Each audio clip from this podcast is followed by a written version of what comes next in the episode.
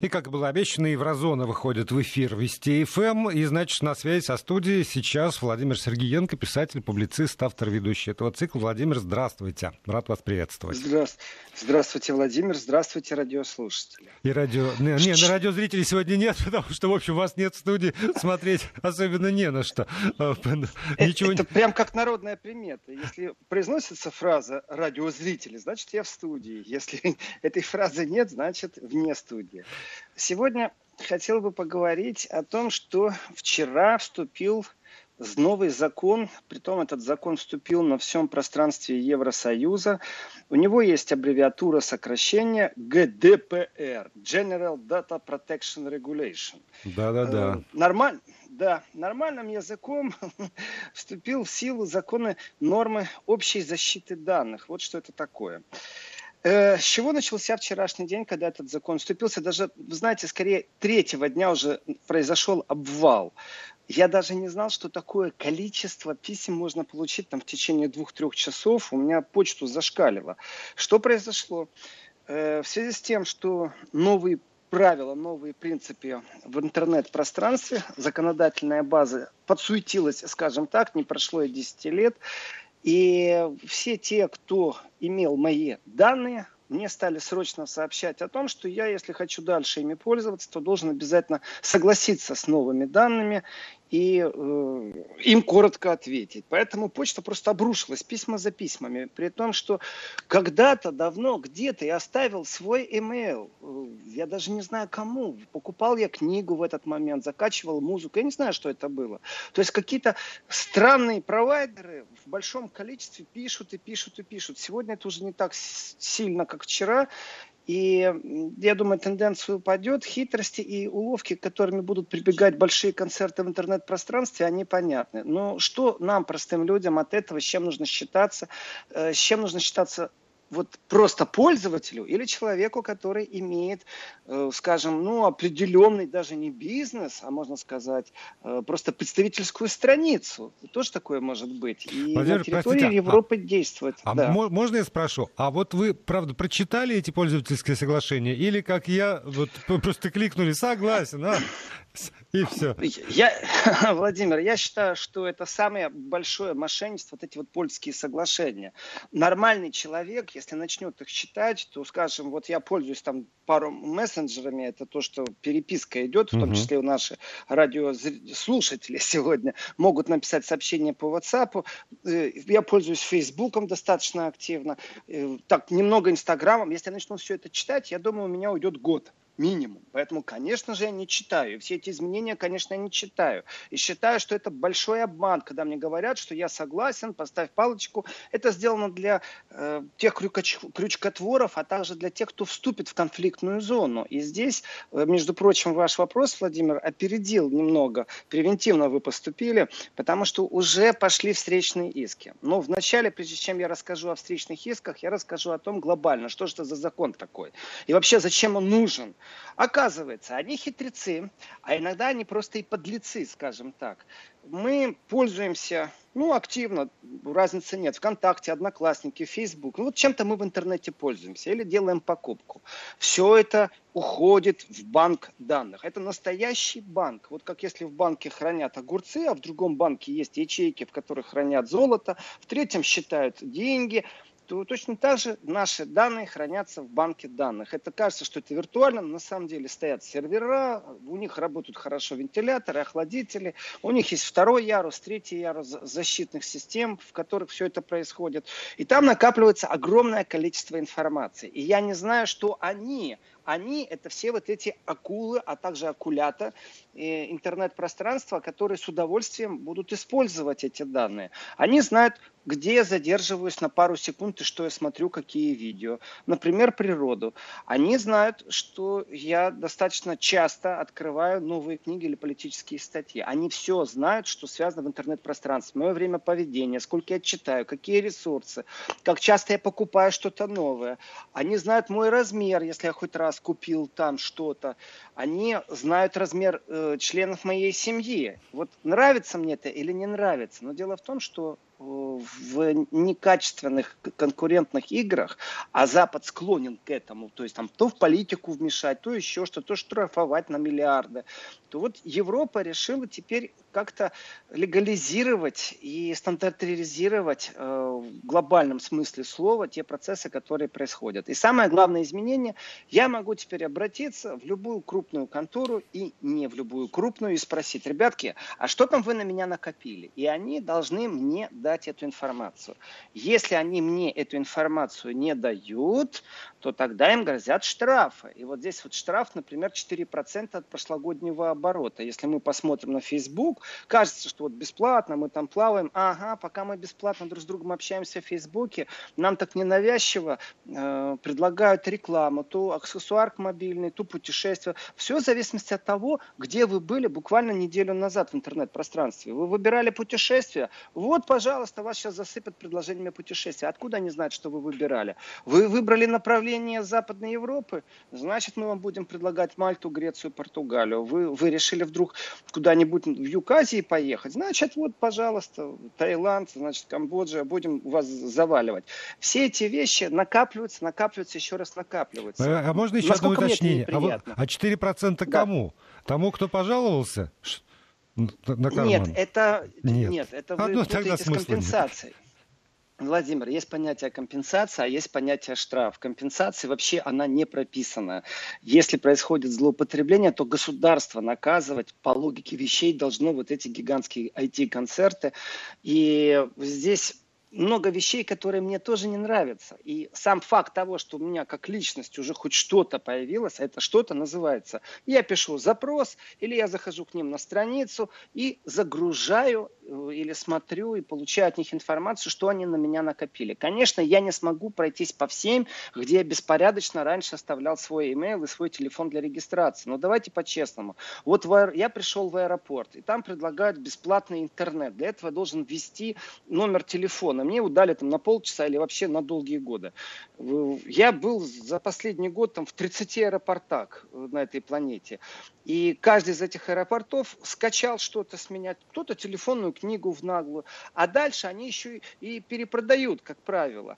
И нехорошести тоже происходят. Начинают забрасывать вот всякими рекламными вещами. И получается у меня уже один имейл, он только вот только для того, как мусорная яма. Чтобы туда присылали мне рекламу, я это знаю, я им не пользуюсь, иногда захожу, сделал фильтрацию в корзинках, чтобы, ну, если есть определенные там адреса, которые всплывают, старая почта, есть деловая почта, которую никому не показываю, она только вот деловой переписки, но это я такой умный сейчас стал. Но ведь это опять же, это я писал своей рукой или вбивал в телефоне или в компьютере пароль. А если я не вбиваю, они действительно роботами отслеживают. Вот оказывается потрясающая вещь. Я не знаю, куда это все приведет нас, но кроме вот известных там мессенджеров, как общаться друг с другом, WhatsApp, оказывается, э, концерн Google разработал систему, которая называется Allo с двумя L. И у них роботы, оценивают, что мы отвечаем в письмах и предлагают еще свои варианты ответа. То есть я даже не буду думать, а он вместо меня ответит. Я тебе, вот типично это там, перезвоню через пять минут, сейчас не могу. Ну хотя бы кнопку нажми и скажи, что я вот выбрал там, через пять минут перезвоню позже. А когда идет предложение вообще вместо тебя отвечать, ты можешь включить автоматический ответ, и у собеседника будет ощущение, что он общается с тобой. Ну, я думаю, собеседник тоже может включить автоматический ответ. Вот так вот два робота друг с другом пообщаются, а ты потом посмотришь, ага, вроде поддержал отношения, на день рождения поздравил. То есть мы примерно вот туда, в это направление идем. И не знаю, хорошо ли это плохо, может для кого-то и хорошо. Например, э, для водителей локомотивов, э, для тех, кто техническую работу имеет вот сопровождение, там должна должна быть какая-то вот, а, автоматизация а, а, процесса. Для кого плохо, давайте через небольшую паузу все-таки. Сейчас необходимо прерваться. Еще ровно 10 минут у нас для общения с Владимиром Сергеенко, автором, ведущим этого цикла Еврозона, писателем, публицистом.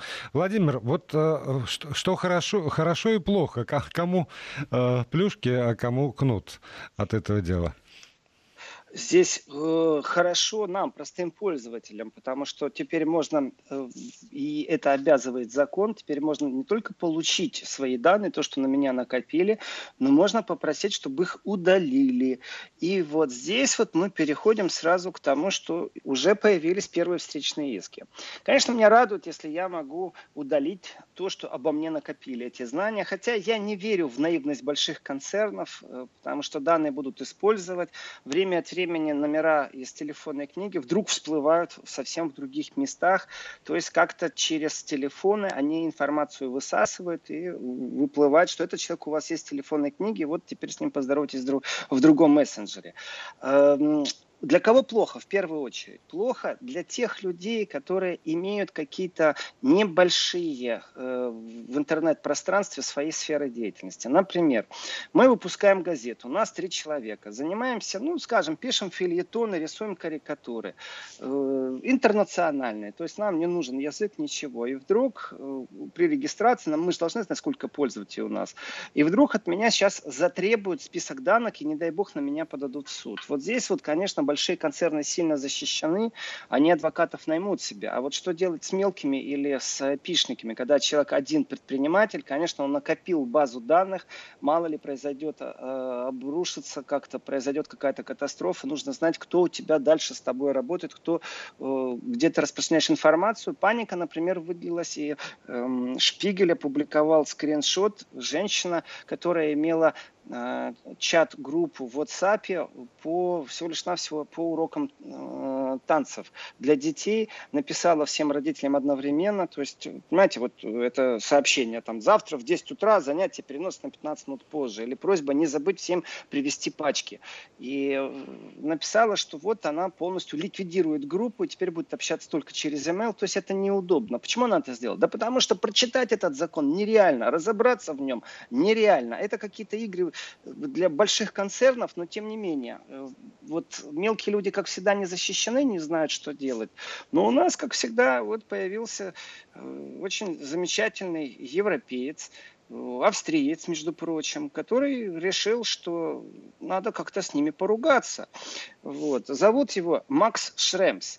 И подал он уже жалобы сразу и на Facebook, и на Google, и на WhatsApp, и на Instagram. Почему? Потому что он считает, что нас обманывают, что они жульничают. Другими словами, дурят нас просто.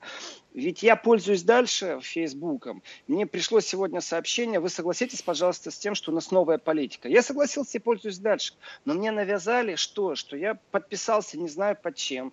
Мало того, там стоит, наверное, что я не буду к ним проявлять претензии. Вот что там стоит. Самая главная фраза для того, чтобы если вдруг подам когда-то в суд, то они мне покажут, вы же согласились, вы же галочку поставили. Вот это не понравилось Максу Шремсу, и он подал в суд, и я думаю, в этом отношении, ну, как бы произойдет такая определенная э, фильтрация некоторых запросов, потому что э, государство действительно в состоянии проконтролировать некоторые вопросы, мы же не в, констр... в состоянии. Но запросить свою базу данных – милое дело, и попросить, чтобы ее уничтожили – милое дело. Я даже не знаю, где везде зарегистрирован. Почему? Да потому что существует и подпольная, и официальная торговля. Когда WhatsApp покупал Facebook, вот э, они же купили сразу все данные, все IP-адреса. Они купили все это. Вот точно так же, это как ты становишься собственником банка, внутри которого лежат деньги. Или собственником банка, внутри которого лежат огурцы. То же самое. Вот точно так же, когда фирмы перекупают или перепродают. У Facebook работает такое количество дополнительных фирм и сервисов, которые отслеживают действительно многие вещи. Э, тут без паранойи, без теории заговора говорить о том, что мы в то время, когда роботы полностью составляют психологический портрет, это уже есть. Насколько это злоупотребляется, вот в чем вопрос. И здесь, конечно, нужна государственная рука. Поэтому Вера Юрова, это еврокомиссар э, юстиция, уже похвалила и сказала, по крайней мере, э, мы хоть куда-то идем в ближайшее будущее, это будет замечательно. И норма защиты данных устанавливает все-таки единый стандарт по всему миру. И здесь еврокомиссар по вопросам юстиции Вера Юрова говорит, что этим можно гордиться. Министр юстиции Германии Катарина Барлей тоже сказала, что в отношении интернет-гигантов могут быть эффективные санкции. Вот здесь я согласен. Что я могу сделать против гиганта? Ну, повозмущаться разве что, ну, письмо направить. Но если гиганту дадут штраф, и этот штраф от 4% от годового оборота, в случае Фейсбука это практически полтора миллиарда, даже больше, там 1,6 миллиарда евро будет. Э, это уже существенный удар. И здесь будет вмешиваться и большая политика. Кто-то Volkswagen наказывает за то, что он дизелем пробует обмануть простых потребителей, кто-то будет наказывать интернет-гигантов. Э, конечно, все это еще в будущем лежит. Мы не летаем на звездолетах между разными планетами, но, по крайней мере, общаемся очень быстро. И, конечно, этот сервис нам всем удобен. Ну, есть люди, которые не пользуются, конечно, именно потому, что им не нравится, что кто-то за ними вот следит постоянно. Я знаю людей, при том эти люди имеют разные гражданства, живут на разных континентах, они пользуются старыми-старыми мобильниками, которые склеивают скотчем. Почему? Потому что в этих мобильниках отсутствует интернет-программа. Это не гаджеты нового поколения, это старенький мобильник. То есть вот по телефону дозвониться можно, смс-ку отправить можно, а больше мне не надо. И я не хочу, чтобы за мной смотрели, контролировали и подглядывали. Э, теперь вопрос тоже очень интересный, который задают, например, фотографы. Э, стадион, болельщики – эмоции. Так что же получается? Если я публикую фотографию, получается, что нужно влезть в закон сейчас, прочитать его внимательно. А это не одна страница, и не десять. Для того, чтобы осознать, а имею ли я право выкладывать сейчас эту фотографию с эмоциями, с болельщиками, э, или же все-таки я должен пробежаться по всему стадиону, собрать подписи, что я разрешаю, я разрешаю. Ах, вы не разрешаете? Ок, хорошо, сделаем фотомонтаж, ставим другое лицо. Но это какой-то бред уже. И здесь нет прямых регуляторов. То есть места общего доступа, являются ли публичные места, должен ли ты разрешение, должен ли ты по первой просьбе э, убрать эту фотографию. Но ведь часто вот э, видишь, как снимают что-то интересное на видео. Иногда говорят, не снимайте меня. Вот здесь тоже нужны регуляторы. Потому что один один на один, конечно, можно дать морду, как часто в видео выкладываются, в прямом смысле слова, не нравится человеку, агрессии очень много. А как быть теперь большим китам журналистики, а как быть мелким китам журналистики, или мелким рыбешкам журналистики. И все это не прописано, это не додумано. Это первый шаг в этом направлении. И, конечно же, э, все-таки Facebook разговаривал и с правительством Германии в лице Цукерберга, и с американской элитой он разговаривал. Почему? Потому что э, даже элементарная вещь, оказывается, большой спор на этой планете сейчас происходит, нужно ли нам, чтобы наши лица опознавали роботы. Если мы даем добро на это, то тогда, например, вот у меня в Фейсбуке приходило время от времени сообщение, что с моей фотографией кто-то делает дополнительный аккаунт. То есть взяли мою фотографию и рассказывают, там дальше пишут письма женщинам, предлагают им э, замужество, рассказывают, что они офицеры в отставке военно-морских сил Великобритании. В какой-то момент это было прямо аж зачастило-зачастило. Почему? Потому что Э, Facebook получил от меня добро на использование моей фотографии. Я дал, что да, можете опознавать. Соответственно, если кто-то злоупотреблял, они присылали э, мне на подтверждение, мое это или кто-то под меня подделывается. Таким способом вылавливали все-таки фейковые аккаунты. Вопрос я добровольно отдал. И вопрос неприятен, если кто-то под меня подделывается. А как быть там супергигантским знаменитостям, которые по 20 миллионов подписчиков имеют, звезды музыкальные, звезды Голливуда. Это вопросы тоже иногда могут затроллить и фанаты. И здесь много-много еще и технических проблем. То есть стандарта нет как такового. И в ближайшее время только обкатываться он будет. Но инструмент давления на вот эти большие концерны, он уже есть. И это важно. Ну, теперь главное научиться пользоваться действительно этими инструментами. И вы поставили очень важную действительно проблему. Это то, что, с одной стороны, гиганты индустрии, а с другой стороны, маленькие конторы, предприниматели, которые тоже попадают формально по действию закона. А как им быть? Увы, закон ничего не говорит. О, у нас 20 секунд. Осторожно надо быть. Да. Осторожно надо быть. И э, вот удалось сегодня без политики. Завтра мы поговорим о Саудовской Аравии, которая перестала закупать все в Германии. Вот так быстро может разрушиться экономика. Это завтра. И там тоже присутствует интернет и сбор заказов. И тоже скандал происходил через интернет. Тогда, я прошу прощения, тогда до завтра. Время сегодняшней встречи истекло. Владимир Сергеенко. До завтра.